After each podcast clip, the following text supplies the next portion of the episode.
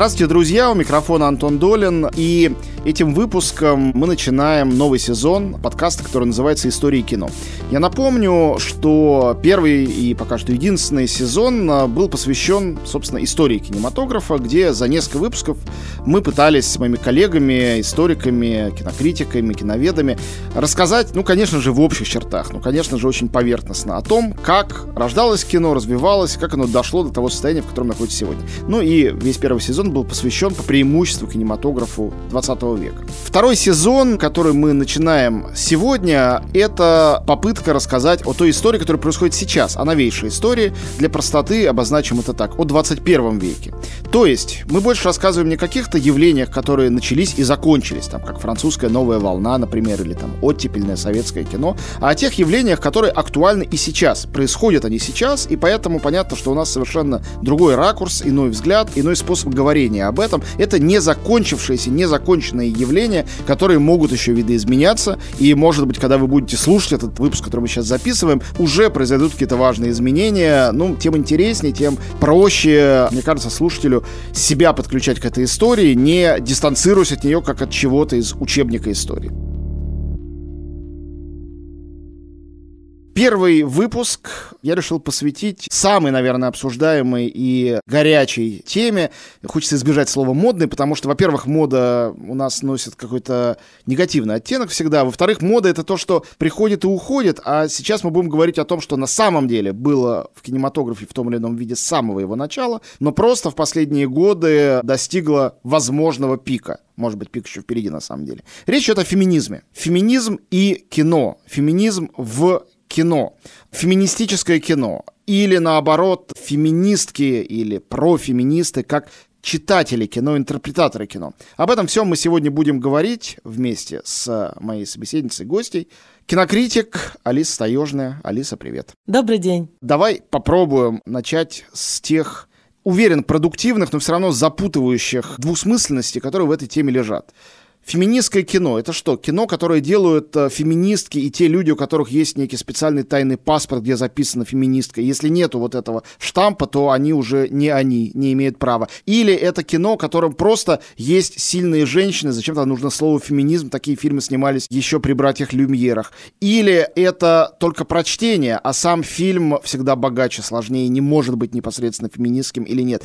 О чем вообще мы говорим хотя бы для начала этого разговора? Я могу для начала сделать короткую вводку о том, что вообще феминизм представляет собой, чтобы у людей не было никаких предрассудков на этот чтобы счет. они не убежали крича от Да, да, чтобы они не убежали и не думали, что мы сейчас будем говорить про какие-то космические, временные, абсолютно неинтересные вещи, которые исчезнут через три года. Вот то, что ты сказал.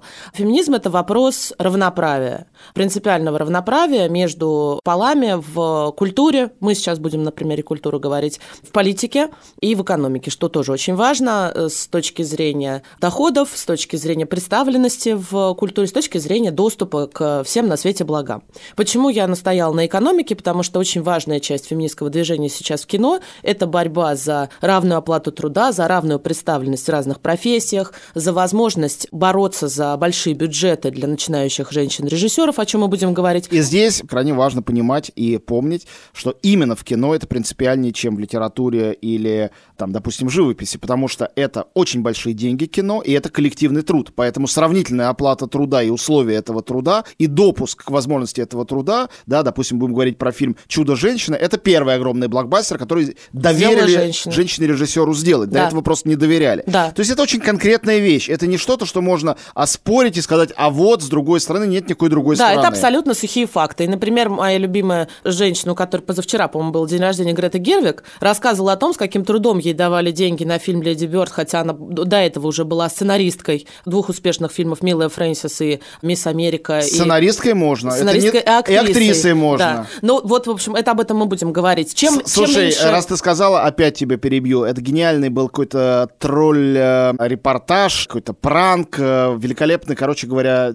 скетч Центр психологической помощи тем, кого бесит Грета Тунберг, угу. куда бесконечно звонят разные люди, да, говорят, да, да, почему да, она, и какой-то человек звонит, как будто бы он не туда попал, кричит, почему столько номинаций на Оскар для Леди Бёрд? Да, да. И кажется, что вроде бы это ни при чем. Ну, конечно же, при чем. Это абсолютно при чем, и я помню как раз тоже, какую боль почему-то у наших коллег у многих вызвала Грета, но это за скобками. Так вот, когда, собственно, Грета Гервик рассказывала о том, как она получала деньги на свой первый фильм, хотя уже имея прекрасное реноме в своей области и будучи состоявшимся профессионалом, она рассказывала о том, что находила понимание у продюсеров, если это были продюсеры мужчины, только у тех, у кого были дочки или сестры, которые проживали вот этот опыт Леди Бёрд, видели его перед собой, могли каким-то образом эмоционально себя с ним соотнести. Что она совершенно гениально показала потом в своем следующем фильме «Маленькие женщины», где в основном это экранизация одноименного романа, но есть некая рамка, придуманная самой Гретой Герви как сценаристкой, где издатель, разумеется, пожилой обстоятельный мужчина, не хочет публиковать книгу «Маленькие женщины», до тех пор, пока к нему не прибегают три его дочки. Малень... Три его маленьких женщин. Да, прочитавших э, рукописи, сказавшие, что будет дальше, немедленно это напечатать. Да, именно. То есть вот этот вопрос представленности женщин в индустрии, это вопрос того, что люди не могут иногда в заявках, в сценарных, режиссерских заявках, каких-то питчингах, не могут соотнести свой личный опыт с тем, что предлагает, например, режиссер женщины. Поэтому им эта ситуация кажется неинтересной, потенциально провальной с точки зрения инвестиций. И таким образом, окончившие киношколу, сейчас чуть ли не в сторону женщин количество выпускниц киношкол склоняется, но потом проблемы начинаются тогда, когда им нужно финансировать свои дебютные фильмы. И вот этот момент. Поэтому, когда я начинаю вот сейчас наш разговор, совершенно не с романтичных каких-то изобразительностей, а с денег, это на самом деле вопрос абсолютно важный и принципиальный, потому что когда у человека, возглавляющего команду из 300 человек, нет возможности этих людей обеспечить, э, не залезая в долги, например, Келли Рейхард и Дебра Граник живут очень очень небогато. А чтобы том, было понятно, уже... это две постановщицы американки, крайне модные, имевшие фестивальные призы, да. оскаровские номинации. И карьеры по 20 с гаком лет. Да, вот, это... давно этим занимаются. Да, да, да. То есть это люди, которые выживают от фильма к фильму и гадают, снимут ли они следующий. Но подожди, на это можно немедленно ответить, что вот там мой товарищ и кумир Джим Джармуш также говорит о себе, и, скорее всего, это тоже правда. Да, это абсолютная правда. Вот, то есть это судьба независимого кино, и если мы представим себе некоего слушателя в вакууме, наверное, он существует, у нас сейчас слушает, мы ему это все рассказываем, и он говорит, да-да-да, ну, как человек, не имеющий отношения к индустрии. Я согласен. Женщинам надо платить столько же, как мужчинам. Женщинам надо допускать делать кино столько сколько мужчин. Неравноправие в этом абсолютно возмутительно. Но что же вы, твари, лезете-то в само кино? Что же вы превращаете Джеймса Бонда в чернокожую женщину? Вы совсем страх потеряли? Это-то при чем? Ну, поставьте женщину режиссером. Ну, заплатите ей, хоть больше заплатите. Ну, не трогайте святого нашего чувака на Астон Мартине с Мартини в руках. Чего вы к нему-то Ну, вот на это, я, да, на это у меня есть несколько ответов. Мне кажется, что история и про Джеймса Бонда, и про Чудо-женщины, и про все остальное, это как раз вопрос интересный, изобретательный и классный, возможно, такой игры какой-то эпохи. То есть, грубо говоря, попереворачиваем немножечко сюжета, поделаем это какое-то время, поинтересуемся этим, привыкнем, посмотрим, заходит это зрителям или нет, насколько мы сами это принимаем. Ведь, я не знаю, есть эти прекрасные за миллионы долларов блокбастеры Ава Дюверне, которые нахрен никому не нужны. Как бы понятно, что испытания... Да, на секундочку. Тут я все время буду делать какие-то комментарии для того, чтобы объяснять слушателям, Кто о чем такая это. Ава Дюверне? Ава Дюверне — это чернокожая постановщица, американка, которая достаточно успешно работала в независимом кино, и поэтому ей попробовали, как это очень часто бывает, особенно в последнее время, доверить сделать большое кино. Ее большие блокбастеры, в общем-то, оказались ни к чему не пригодны, провальны в прокате, неинтересны для критиков и публики. То есть никакого закона, что как только человеку, которому не давали сделать чудо-женщину, дашь сделать чудо-женщину, и она сразу сотворит чудеса, такого правила Чудо-женщиной нет. она не станет, да. Нет. Про Аву Дюверне еще важный момент, что начала она, например, с очень... То есть она же снимала про важную афроамериканскую историю, она снимала про вещи, которые, грубо говоря, имеют отношение к ее личному опыту, коллективному опыту. Очень большая группа американцев, достаточно тяжелому, я ненавижу слово травматичный, короче, мы будем говорить другими словами. А потом перешла на какие-то, грубо говоря, немножечко, судя по всему, чужеродные для нее вещи, в которых она не очень хорошо разбирается. И мне как раз важно в момент перехода женщины-режиссера из андеграунда в какую-то более мейнстримовую область, это момент, конечно, того, чтобы она не разрывала связь с тем, что и составило ее режиссерскую идентичность. Так вот, мы вернемся к нашему прекрасному Джеймсу Бонду.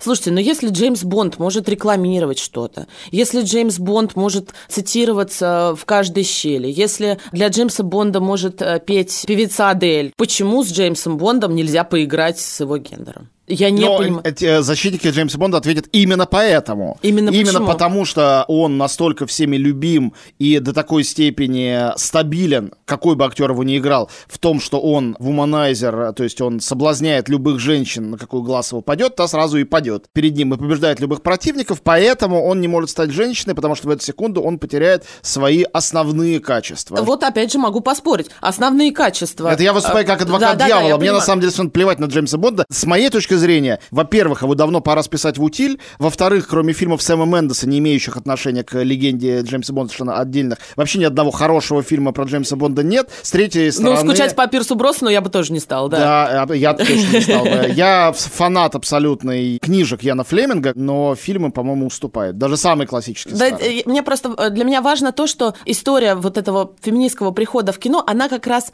про то, как немножечко расшатать то, что кажется. Вот этот вот закостенелый образ, расшатать дурацкую традицию вот этого вуманайзинга. Ведь что такое вуманайзер? Человек, который легко покоряет... бабник по-русски. Бабник, который легко покоряет противоположный пол. Почему не может быть такой фам-фаталь, владеющий офигенно Ну, оружием? на это тебе ответят. Они же были в э, нуарном кино, В эти Ники- да, роковые Ники- блондинки. Никита, да. Потом возникла Никита и прочее. Это были уже женщины-убийцы смертоносные. Их полным-полно. Что еще нужно-то? Нужно больше несерьезности, больше игры, больше спокойного отношения к тому, чтобы классические вещи перестать держаться за них, перестать делать из них какой-то самоценный культ, как для фанатов марвеловских вселенных. Ну, то есть эти вещи, они подвижны, они живые, и они должны интересовать не только тех, кто смотрел кино 20 лет назад, но и каким-то образом захватывать людей, которым интересно будет смотреть фильмы прямо сейчас. Один вопрос, который, мне кажется, является самым главным вопросом отношения к феминизму тех, кто к нему не относится и кто о нем толком не знает. Все-таки феминизм — это попытка создать новую, нетипичную, хотя существовавшую когда-то даже в античности, вспомним амазонок, модель женщины, не нуждающейся в мужчине, женщины самостоятельной, сильной женщины-воительницы, женщины, которой не обязательно, в принципе, нужен мужской мир и какие-то мужчины, ну вот как в фильме «Портрет девушки в огне», недавнем таком феминистическом, очень обсуждаемом. Мир, где только одни женщины. Феминизм про это или феминизм, который выступает за женщин, в самом глобальном обобщенном смысле слова, включает в свой ареал и тех женщин, которые, да, хотят выходить замуж, не иметь никаких работ, обеспечить своего мужчину, варить ему борщ и быть счастливыми этим. Или это те угнетенные, которых, вне зависимости от их желаний, надо как-то освобождать от их цепей и немедленно. Для меня принципиально важный вопрос, чтобы свободный выбор любого человека, независимо от пола, возраста, расы и всего остального, существовал каким-то образом в нарративной культуре. И мы сейчас с тобой все-таки разговариваем про нарративное кино, да, то есть кино, в котором есть сюжет, повествование, какая-то героическая позиция.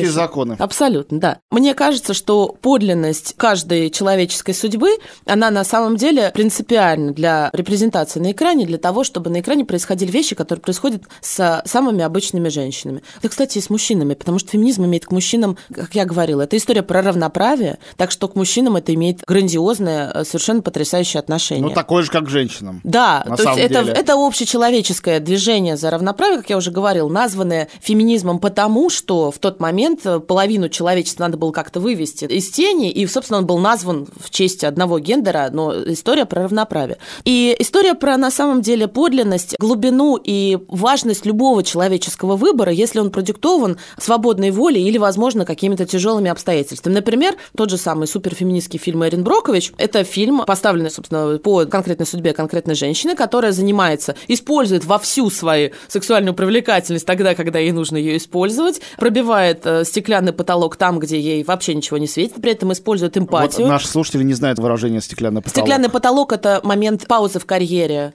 Чаще всего используется по отношению к женщине, но и вообще, в принципе, любому человеку с ограниченным доступом к каким-то... Стеклянный прозрачный, потому что формально, Формально ни- ты никаких видишь? препятствий Да. для того, чтобы тебе добраться до гендиректора, но почему-то именно ты, например, женщина, можешь максимум добраться до вице, Ты а смотришь- гендиректором не станешь никогда. Ты смотришь на гендиректора снизу, мечтаешь оказаться на его месте, его но, видишь, скорее всего, никогда не окажешься. Ну, да, ну, да, да. стекло. Вот, она, собственно, пробивает стеклянный потолок, она использует свои человеческие качества, эмпатию, чтобы увидеть в безнадежном как будто бы случае на самом деле огромный важный юридический американский прецедент. Если бы она была просто откусывательницей голов, карьеристской сволочью, это был бы фильм не про это. Это фильм как раз про то, как использовать свою сострадательность, свои человеческие качества, свой материнский инстинкт, который она там использует, у нее трое детей, для того, чтобы развиваться в карьере. И параллельно с этим мы помним, что у нее развивается и любовная жизнь. Достаточно не гладко, потому что она слишком много времени уделяет карьере. И получается, на самом деле, абсолютно полноценный, сложный, противоречивый человек, внутри которого есть и декольте, и шутки про то, что хожу в кожаной юбке сколько хочу,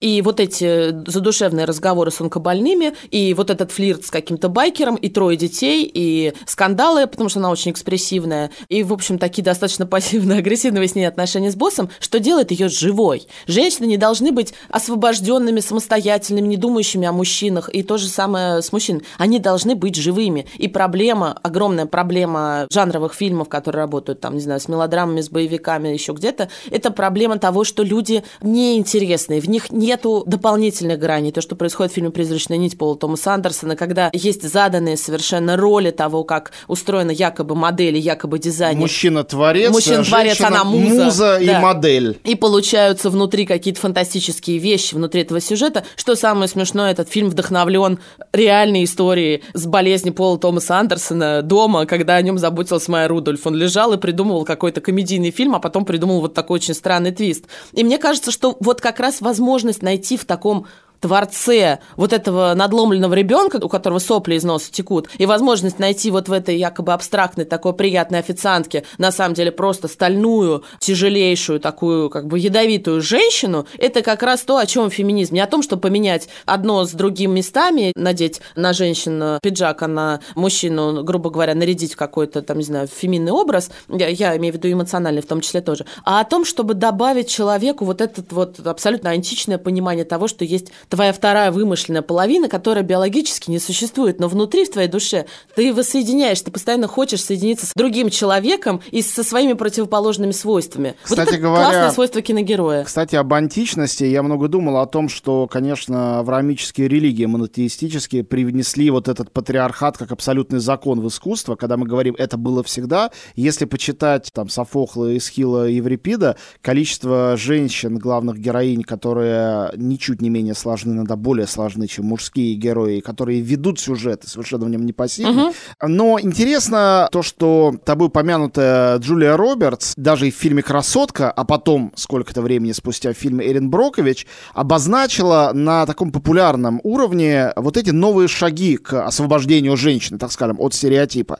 Потому что сейчас красотка превратилась в входящий стереотип, тотальный стереотип, но на тот момент она была тоже довольно революционной. И это приводит меня к парадоксальной мысли о том, что на самом деле феминизм абсолютно народная штука, как и Джулия Робертс. Это вовсе не какая-то особенная ересь, придуманная там интеллектуалами, анархистами, леваками или какими-нибудь любыми экстремистами с любой стороны. Нет, это просто попытка ту социальную норму, которая и так происходит, потому что количество ответственности, которое несут за окружающую жизнь мужчины и женщины, на самом деле примерно равно, а может быть иногда и в некоторых странах, мне, как мне кажется, в России, например, гораздо более превалирует. И вот мне кажется, в этой ситуации это просто попытка перенести вот эту социальную норму вытягивания жизни и мужчинами, и женщинами, перенести это на экран, потому что мы все отлично понимаем количество проблем, с которыми сталкиваются мужчины во время своей там гендерной социализации, женщины во время своей гендерной социализации. Гендерная социализация – это то, как воспитывается человек родителями, ровесниками, друзьями и государственными часто учреждениями, какими-то социальными схемами для того, чтобы получить на выходе удобного мужчину и удобного удобную женщину. Назовем так. Мужчину-добытчика, мужчину-воина, мужчину, который готов пойти служить в армию, условно говоря. Женщину, которая готова принести свои интересы в угоду, ну, собственно, в угоду семье. Хранительницу домашнего очага. Ну, это, это мы сейчас... Нет, мы... я не люблю вот эти все... Ну, кто же их любит? Нет, я к тому, что это на самом деле, оно такое вырвано из контекста. А что, какие действия подразумеваются? Подразумевается пожертвовать своей самореализацией для семьи, подразумевается взять всю заботу обо всех человеческих существах в твоей зоне обитания на себя, в том числе эмоциональную, и, естественно, тянуть на себе огромное количество всякой неприятной, мерзкой хозяйственной и человеческой работы, начиная с того, чтобы проверить электронный дневник ребенка и заканчивая тем, чтобы маму отвезти в онкобольницу. Как бы это все женский мир, мужской мир, пожалуйста, деньги, карьера, ну, что-то там, что у тебя получается. Для того, чтобы с этим разобраться каким-то образом в кинематографе, как раз и пытаются, на самом деле, вытащить и так существовавших всегда в литературе. Почитайте, да все, что угодно почитайте. Почитайте самые лучшие книги на Земле. Почитайте Шарлотту Эмили Бронт, почитайте Михаила Лермонтова, там в сто раз интереснее девчонки, чем пацаны лично мне. Почитайте... Для Толстого, Достоевского. Ларин, Да, нет такой прекрасной мировой культуры, где не существует женщин, если это только не какая-то антиутопия. Есть замечательный Джон Наймайер, великий хореограф, который отличается от остальных хореографов тем, что он филолог настоящий. И он э, делает балеты по литературным произведениям, которые он часто переосмысляет. У него балет по Евгению Онегину называется «Татьяна». Там очевидно, что Татьяна главная героиня. Это не то, что какое-то переосмысление. И раз уж мы зашли в сторону театра, то для меня центральная феминистская фигура в современном театре Кэти Митчелл, ну, хочется сказать английская постановщица, она давно уже не английская, а всемирная, всемирная. она везде ставит. Да, да, да. Она просто занимается тем, хотя и современный драматургии тоже занимается, что она берет классические сюжеты и при помощи каких-то драматургов, чаще драматургинь, их переосмысляет иначе, не меняя сюжетную канву, а просто меняя угол обзора. Да, абсолютно. У нее есть э, очень хороший спектакль, видел его в Нью-Йорке, про Мэрилин Монро, которая одновременно является Еленой Троянской, где рассказывается про то, что Елена, заложница этой Троянской войны, единственная ни в чем не виновата, ее никто не спросил. Угу. У нее потрясающий спектакль «Евредика говорит», потому что в основном она молчит, а поет только Орфей, по пьесе Эльфри Фриды Еленек про то, что Евредика мечтает сбежать в ад, чтобы не быть только с Орфеем, который ее достал, и его поклонницы достали, и его пение достало. Надоело. И совершенно душераздирающий спектакль «Комната Офелии», где показано весь спектакль Офелия, сидящая в своей закрытой комнате, где она постепенно сходит с ума и потом кончает с собой, потому что все драмы Гамлета происходят за закрытой дверью. Она не может выйти даже из своей комнаты, кроме как когда ей папа говорит, иди разговори его, а потом иди обратно в комнату. Ну вот да. Вот. То, То есть, есть это надо там это просто тот же увидеть. сюжет. Это просто надо там увидеть, найти, выкопать, влюбить зрителей в это, убедить их, что то, что там происходит в этой книге 300-летней давности, имеет к тебе непосредственное живое сложное отношение не за счет того, что людей переодели из старых костюмов в современные, а из-за того, что мы действительно смотрим на эту Офелию, мы смотрим на эту Татьяну, которая, кстати, растет, в отличие от э, героя Евгения Онегина. С ней происходят, собственно, самые большие интересные какие-то метаморфозы. Ну, самый драматичный выбор в романе совершает она. Да, да, да. Ну и вообще она интеллектуально, в общем-то, развивается. Это тоже важно. И, в общем, если мы начинаем на это смотреть с этих позиций, Получается, что феминистское кино – это кино, которое видит ситуацию многогранности жизненного выбора и равноправия там, где она уже в культуре, в современности, там, где она уже и так есть. Я не хотел грузить наших слушателей какой-то терминологией, но мне кажется, вот один буквально термин из феминистской теории кино имеет смысл коротко хотя бы обсудить, потому что он напрямую относится к тому, о чем последние пять минут говорим. Это мужской взгляд или male gaze. Лоры Малви, короткая предыстория. Феминистская теория кино существует примерно с 60-х, 70-х годов.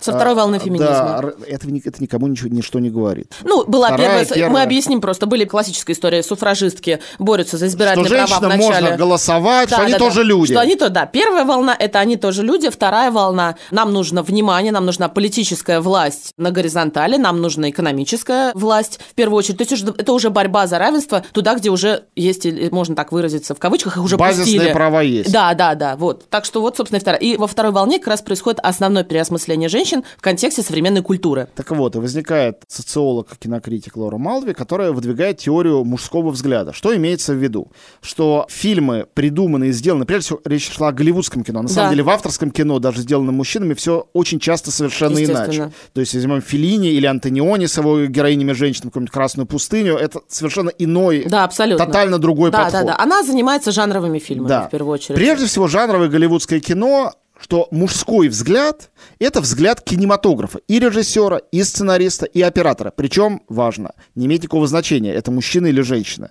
Важен сам ракурс, в котором зритель опять же, любого пола, смотрит на женщину, прежде всего, как на объект желания. Да. И а, вот эти вот слова, что, ну, мы ей любуемся, она красивая, все так. Женщина существует как в стриптизе или в пип-шоу для того, чтобы возбуждать, восхищать, являться аттракционом, являться объектом, а не субъектом, угу. собственно говоря. А субъект тот, кто смотрит. Собственно, и слово объективация ровно оттуда. Именно, да, превращение человека в объект. Это вот сложное слово объективация, когда человек становится объектом. Угу. И на самом деле до сих пор ведутся споры о том, возможен ли термин «женский взгляд», потому что что он будет предполагать? Всего лишь уход этого мужского взгляда, его как бы ликвидацию, тогда в чем женский взгляд, в чем его специфика? Не очень понятно. Но мужской взгляд и борьба с ним — это, наверное, такой очень важный этап в понимании того, что даже если формально фильм про сильную женщину, ну, так, унесенный ветром, например, про сильную женщину, ее борьбу за свои права, она в центре сюжета, она главная, это никак не мешает вот этому мужскому взгляду и глобальному ракурсу отношения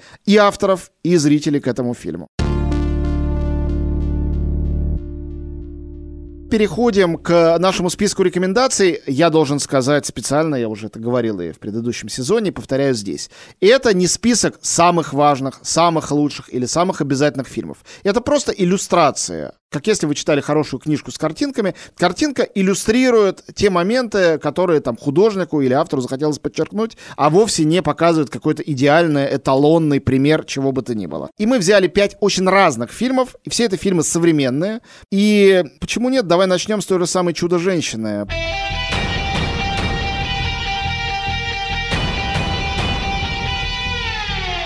Ну, на самом деле, у этого фильма, собственно, его и обвиняют в мужском взгляде и в объективации, потому что весь этот фильм, показывая сильную женщину, очень сильно концентрируется на фантастической красоте и идеальных ногах Галь Гадот. Я могу понять. Это исполнительница главной, главной роли, роли, израильская актриса. И Она была моделью королевы красоты, если я не ошибаюсь, но, в общем, абсолютно заслуженно. Была и осталась, Была, была и осталась богиня моего сердца. Да, кстати, очень важно сказать, что режиссерка этого фильма Петти Дженкинс, она пришла из независимого кино и снимала фильм с Шарли Стерон Шарли Стерон получил за этот фильм Оскар. Оскара. «Монстр». Про как... женщину-маньяка. Совершенно верно. То есть речь идет о той деобъективации, дарении субъектности женщины, которая вовсе не является красивой, хорошей, умной. Это чудовище. Да, да, это монстр. чудовище. А еще это легкое опровержение, на самом деле, классической теории криминальной о том, что преступления чаще всего совершают мужчины, маньяками чаще всего бывают мужчины. То есть феминизм это и это тоже. Естественно, в этом-то история. Это абсолютно конкретное воплощение экранного равноправия, на мой взгляд, того, что сделала Пати Дженкинс. И вот это тот случай, собственно говоря, когда женщине, э, режиссеру из абсолютно авторского, фестивального, такого премиального кино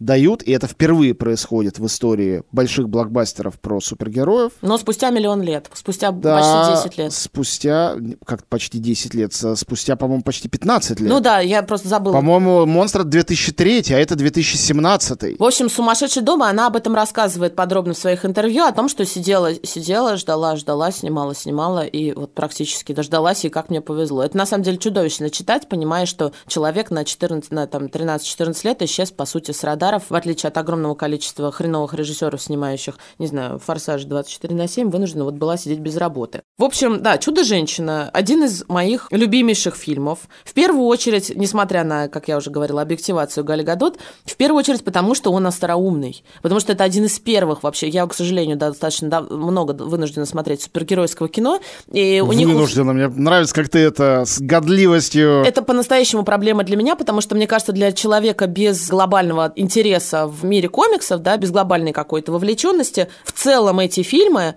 мало что интересного представляют э, с точки зрения кинематографа и даже аттракционов, если честно. И самая большая проблема, мне кажется, супергеройского кино, там очень мало шутят. И «Чудо-женщина» Галь Гадот была одна из первых героинь на экране, от чьих шуток я по-настоящему хохотала в голос. Там их было несколько за фильм, и это гигантский успех, то, чем, например, на мой взгляд, фильм «Капитан Марвел», например, похвастаться не может. И, собственно, там как раз в этом фильме очень просто и легко проговаривается суть, уже совсем разжевывается для немножечко даже для кретинов, суть феминистского послания. Героиня Гальгадот функционирует в условиях Первой мировой войны, и она при помощи любви в контексте «добро должно быть с кулаками» сопротивляется, значит, реинкарнации бога войны Ариса, который пытается подмести всю вселенную. Ну, То есть женщины против войны. Классическая Лисистрату почитать. Классическая идея того, что это не нужно. Да, вот ты правильно сказал про Лисистрату и Аристофана, потому что ведь на самом деле для меня «Чудо-женщина» цена еще тем, что понятно, что в рамках этой редуцирующей, примитивной, детской, комиксовой культуры показывает, что идеи феминизма восходят к амазонкам, то есть к древнейшим античным мифам, с которых началась наша цивилизация. Да, так вот, действительно, «Чудо-женщина» работает с античным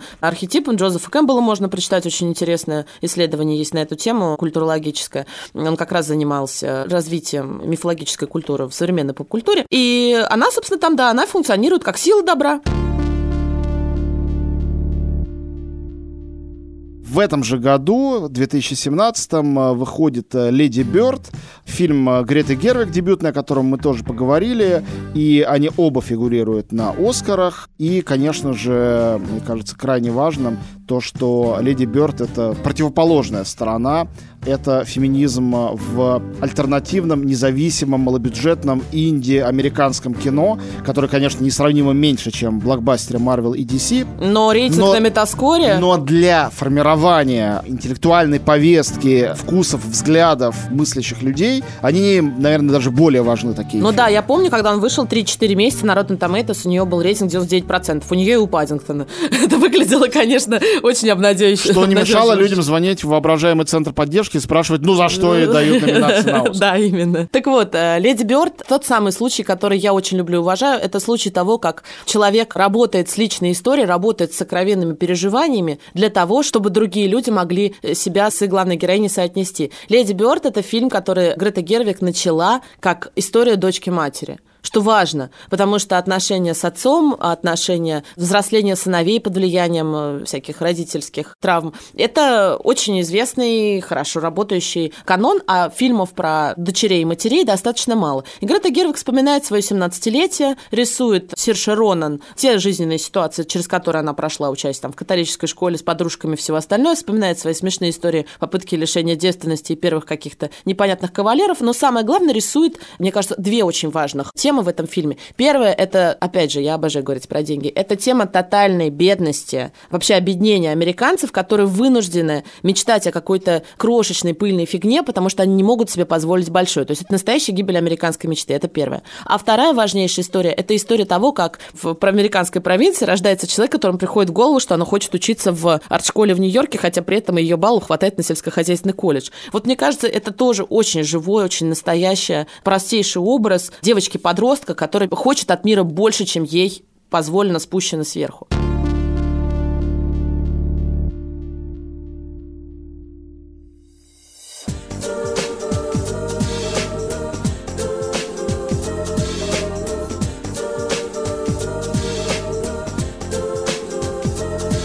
Третья режиссерка, постановщица в нашем списке, это итальянка, перейдем из Америки все-таки в Европу, Алича Рорвахер. Я предлагаю все-таки обсудить ее второй фильм «Чудеса». Да, Алиса делает расстроенное Грустную лицо. мордочку. Да. Дело в том, что у нее три полнометражных фильма «Небесное тело», «Чудеса» и «Счастливый Лазарь». И «Чудеса», на самом деле, самый из них успешный, потому что он получил гран-при на Канском фестивале. Она была 32-летней, молодой совсем, попавшей, как считалось, каким-то чудом, а кто-то говорил злобно, что по протекции в конкурс девушкой. И это тоже фильм про девочку-подростка, которая тоже мечтает выбраться из э, места, где она выросла, хотя у нее сестры, хотя у нее родители, которых она очень любит, хотя у нее родной дом, который она обожает.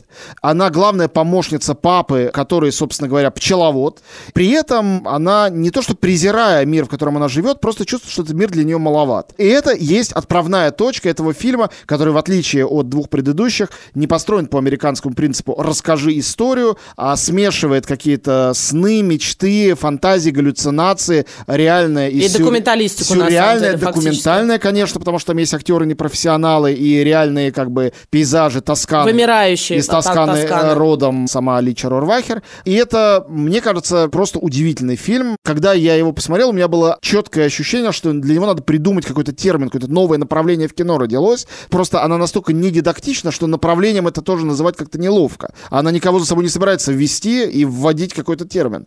Но вместе с тем, продолжая стопроцентно все, что делали когда-то Пазолини, Эрмана Ольми, да и Филини, огромное количество великих итальянцев, а Личер Арвахер абсолютно свой язык и свою интонацию для этого находит, и кроме всего прочего, хотя это древний мир, там вплоть до этрусков ей удается докопаться в этом фильме, все равно это очень современный киноязык. Да, совершенно верно. Мне больше всего, наверное, в нем импонирует то, как она показывает, как малолетняя героиня воспринимает как должное тот совершенно магический для нас мир, который нам бесконечно продают как какую-то райскую идиллическую Италию, какую-то потерянную Европу, то, что на самом деле исчезает прямо на наших глазах. И мне очень нравится то, что Рарвахер, как и ситуация с Гретой Гервик, работает целиком с тем, что ее окружало, со средой, которую она знает, с воздухом, который она чувствует. И в этом нет фейка, и в этом есть огромное количество какой-то сентиментальной любви. И в интервью она как раз своих очень четко вербализует и очень жестко проходит, очень жестко критикует по тому, как на самом деле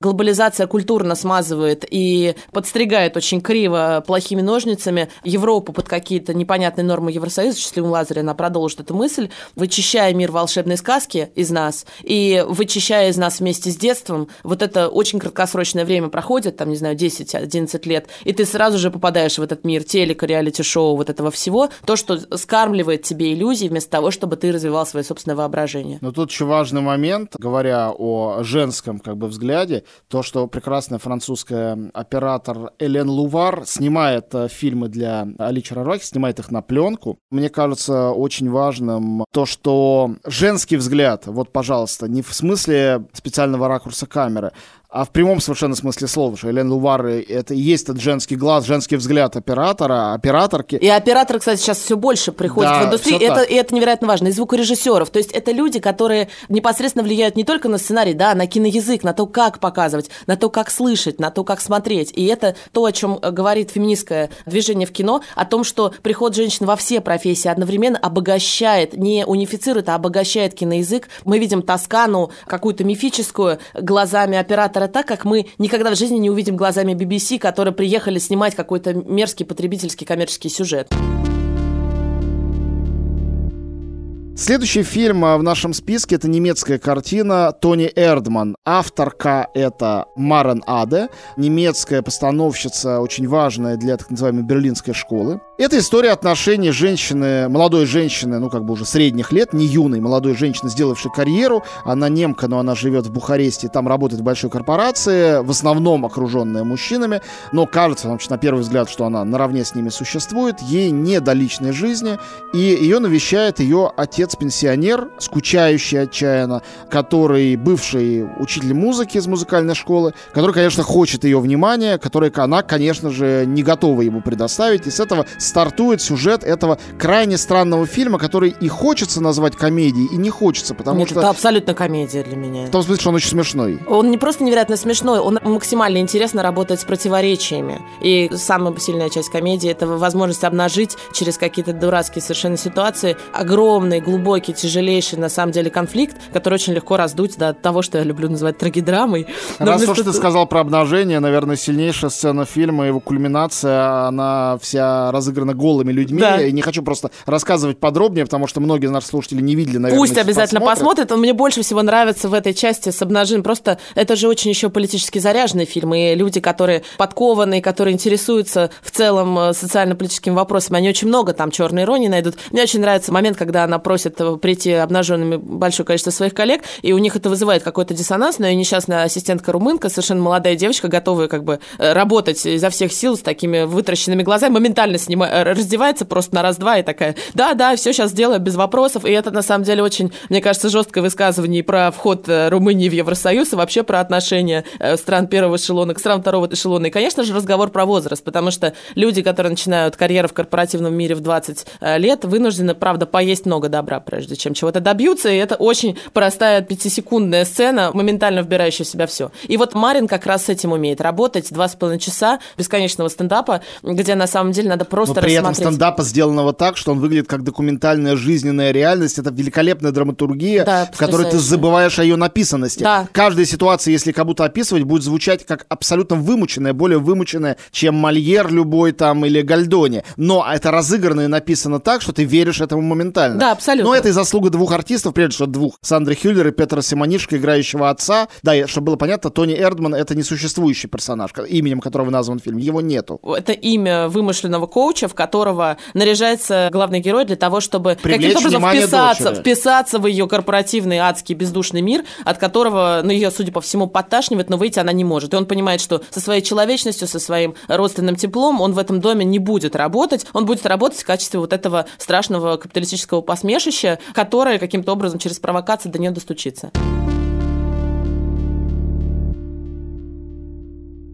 Ну и, наконец, последний э, фильм в нашей более-менее спонтанной, но, по-моему, очень хорошей пятерке. Это «Она» Пола Верховена. Важно его назвать по нескольким причинам. Одна из них в том, что феминизм э, это не только про женщин-режиссеров. Вот, пожалуйста, вам Не мужчина. нужно быть женщиной, причем, чтобы снять классный Причем мужчина, фильм. который много раз подвергался атакам со стороны феминисток, в частности, за два своих очень провокационных американских фильма «Основной инстинкт» и «Шоу Girls». Также важно сказать, что Верховен — это голландский режиссер. Многие считают, посмотрев там Рыбакова, «Звездный десант», вспомнить все. «Основной инстинкт» его американцем. Он, конечно, голландец. Он всегда был голландцем и в Америке. И как голландец к вопросам тела и секса он относится и свободно, и иронично. И и равноправие полов для него норма. Например, его первый фильм, не всеми виденный, «Бизнес есть бизнес» или же «Дело есть дело». Гениальная картина из жизни амстердамских проституток. Причем прототипами там были, на самом деле, проститутки геи, но он их переделал на женщин. И это фильм, который за 10 лет до Альмадовара придумал всего Альмадовара. И он, конечно, всегда был настоящим таким и концептуальным, и стихийным феминистом, но фильм «Она», последний на данный момент фильм, первый фильм, сделанный во Франции, сделанный с Изабель Юпер в главной роли, а она, как и многие многие, кстати говоря, французские актрисы, она просто живое воплощение феминизма. Да, и его, такая тотально. естественная икона феминизма, которая, не употребляя никогда в жизни, может быть, этого слова, является такой иконой, который в воображаемом храме феминизма должен прям в алтаре быть там справа Да, но для начала, начала в ее фильмографии 150 с чем-то фильмов, и нет ни одного плохого режиссера. То есть ее снял каждый по нескольку раз, и фильмы с конца 70-х до наших дней — это ее бесконечная съемочная работа. И действительно... И все от Шаброли до Ханаки говорят, что она равноправный как бы соратник соратник, а не инструмент э, или объект. Да, и самое главное, когда с ней начинаешь, тоже я же смотрю гигантское количество этих интервью, когда ее начинают чесать на тему того, кто она по убеждениям, что у нее там с детьми, как она живет, она говорит, я исключительно живу в кино, моя жизнь это мои персонажи, мне ничего больше не нужно, мне ничего больше не интересно, и она, собственно, собой воплощает идею самореализовавшейся на 100% и не готовой отвечать на вопрос Entertainment Weekly, актрисы, совершенно убежденной, понимающей, чем она занимается. У Пол Верховена она играет в восхитительную роль. Я, конечно, смотрела этот фильм в кино раза два или три, каждый раз выходя из зала. Естественно, я слышала прекрасные комментарии россиян о том, что женщине в таком возрасте раздеваться уже совершенно позорно. Собственно, ей, по-моему, ближе к 60 сейчас уже. Да если не за Если не за, да, она там многократно предстает обнаженной. Фильм великолепно, цинично, восхитительно начинается с э, взгляда рыжего, если я не ошибаюсь, кота на сцену достаточно жестокого, стремительного изнасилования ей, дома. Прости, 67 лет ей сейчас, и было 63, соответственно, тогда в момент съемок. Боже, храни эту женщину, вот все, что я могу сказать.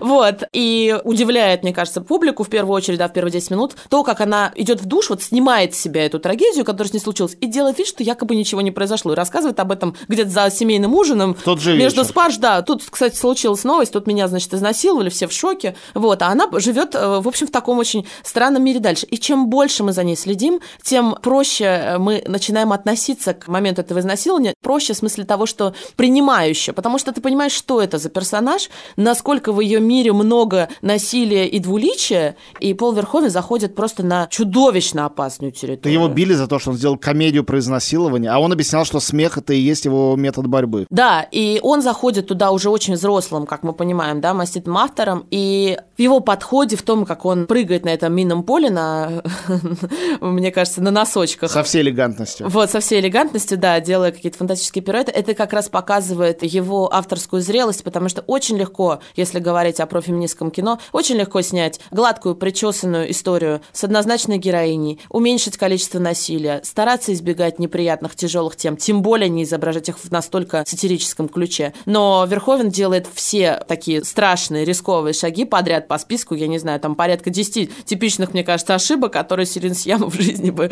не набралась храбрости сделать, но при этом идет подряд по всем этим фопа для того, чтобы показать, что умный, самодостаточный, соображающий, разбирающийся в кино, психологически подкованный режиссер в состоянии работать филигранно с очень тяжелыми темами, с которыми фанаты да, дидактического кино они с этим просто не справятся. А мне нравится еще в этом фильме то, что там есть колоссальная вера в зрителя, который способен быть равноправным собеседником этому автору и понимать, что и почему он хочет сказать, и как он это делает. И вот это ужасно здорово, и в сегодняшнем, как ты правильно сказал, дидактическом мире вот э, этих риторических фигур феминизма или каких-то его поверхностных форм, это становится все больше редкостью, ну, надеюсь, что только на сегодняшний революционный да, это период.